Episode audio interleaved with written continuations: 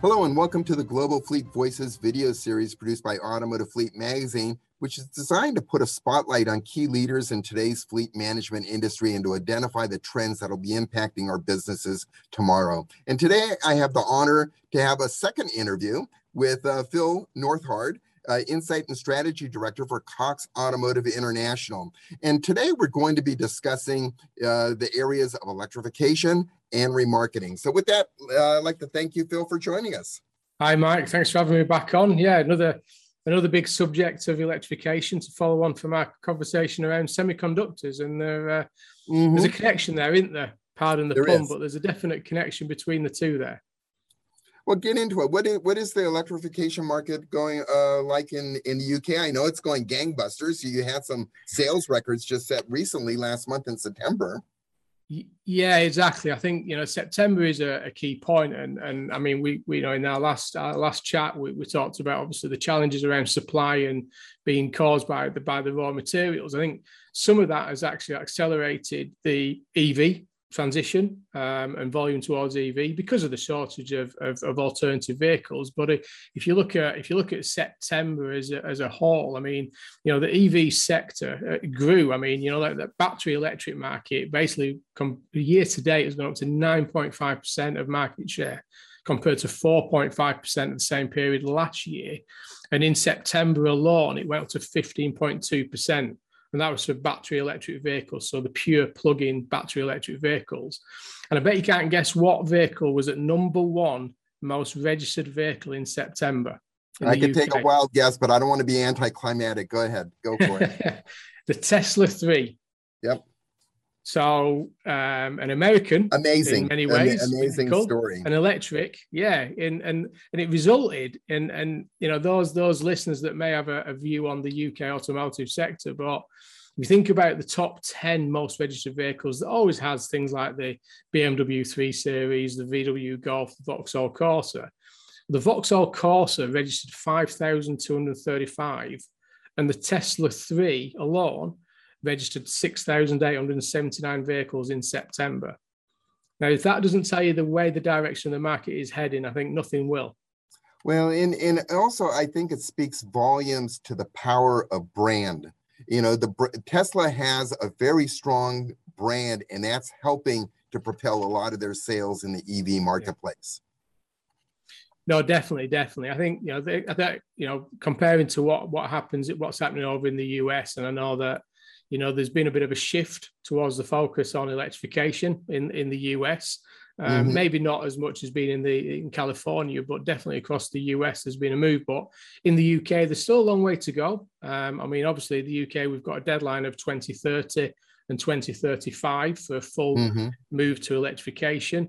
I think the view is that it's moving a lot quicker than that. I think 2025 will be an inflection point here in the, the UK, definitely. Um, but there's a lot to do around the infrastructure, a lot, a lot to do with the charging infrastructure.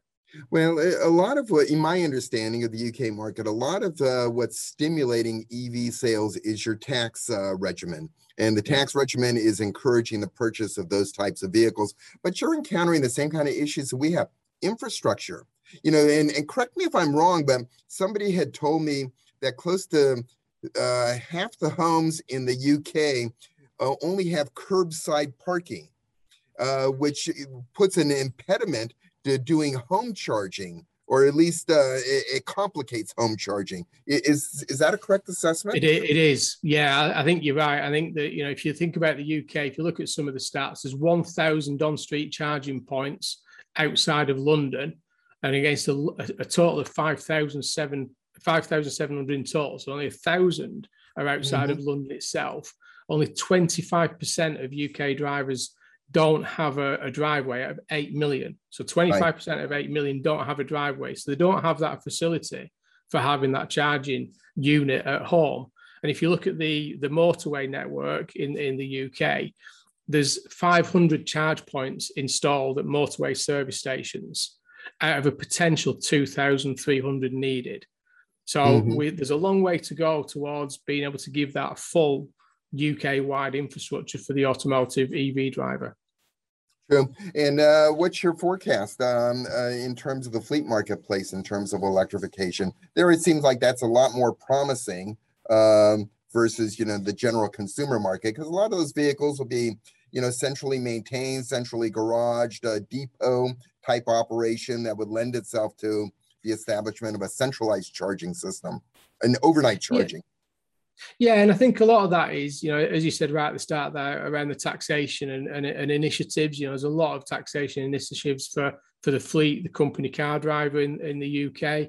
You know, it does benefit them in terms of tax incentives for for driving electric vehicle. Um, and from a from a you know from a fleet operator as well, you know, there's a lot big shift towards that running a 100% fleet of EVs in, in the UK. And I think as we touched on in, in the last show around shortage of supply of vehicles, you know, by 2025, the choice of vehicles for non-battery electric or non-hybrid vehicle in the UK from the manufacturers will be very small. So that, you know, the, the fleets will have to move and transition towards those electric vehicles if they want to put on a choice of vehicles. Right.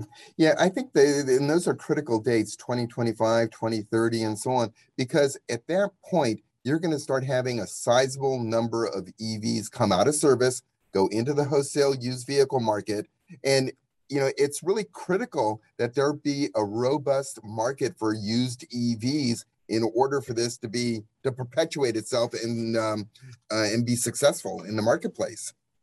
I couldn't agree more. I mean, that's something um, we as a business are very much focused on. I think generally, I think if you speak to any of the the OEMs within that remarketing space or any fleet operators within that remarketing space, the key is getting that used focus on on electric vehicles. You know, the manufacturers will do the job in the new vehicle space, whether mm-hmm. that's cars in the UK, trucks in the US, etc. Manufacturers, the OEMs will do the job for the marketing to the consumer, and the tax will be taken care of in terms of initiatives. The challenge will be is actually getting that used vehicle buyer having the confidence to go into a showroom, dealership, etc., to a fleet operator and take a used electric vehicle and understand the market and the ownership of that vehicle as well. Uh, otherwise, you're not going to have, you know, to use a cliche, you're not going to have an ecosystem for EVs if you don't have a strong uh, used vehicle marketplace there for it. Yeah, you're right. I think if you can't, you know, you look at the vo- the forecast figures. I think you know the the UK they're, they're forecasting some significant growth. I think even by 2022 they're forecasting a 28.4 percent share of, of battery electric vehicles as, as part of the market. I think when you look at the global market by 2040, I'm just looking at some stats here. 54.9 million are the forecast figures for 2040 for electric vehicles. Well, right that's a lot of used electric vehicles come into the market before then that need remarketing, selling, putting through that remarketing channels, through the fleet channels into the sector. So there's a lot to do before that point. Well, you know, I think we're doing a really good job in terms of uh, promoting and selling new EVs. And I'm convinced that everything we produce in the next five years is going to be sold. I think where we're really being laggards in a bit is on the remarketing side. I, I can only speak about the American market, but uh, there's only a handful of auctions that I know that actually have recharging facilities uh, at their sales. You know, I mean, yeah, unless, I mean that... unless, you can recharge a used vehicle at an auction, you know, it, it's going to be, you know, chaotic. Uh, so yeah. you know, there, there's a lot of catch up that needs to be done, and I think a lot of people are going to be surprised as um, the expense in putting that in. Yeah, and I think you know, if you look at the Cox Automotive, whether that's across the international global market in the US or just in the UK through through sort of Manheim or Manheim in in in the US, there a lot of the investment is around that charging infrastructure at the mm-hmm. auctions. You've seen critical. our recent acquisition as well of, of Spiers Technology. You know, there's a lot of investment, and as you say there, it's not just the charging; it's the appraisal inspection of those electric vehicles, the movement of those electric vehicles, the description of those electric vehicles.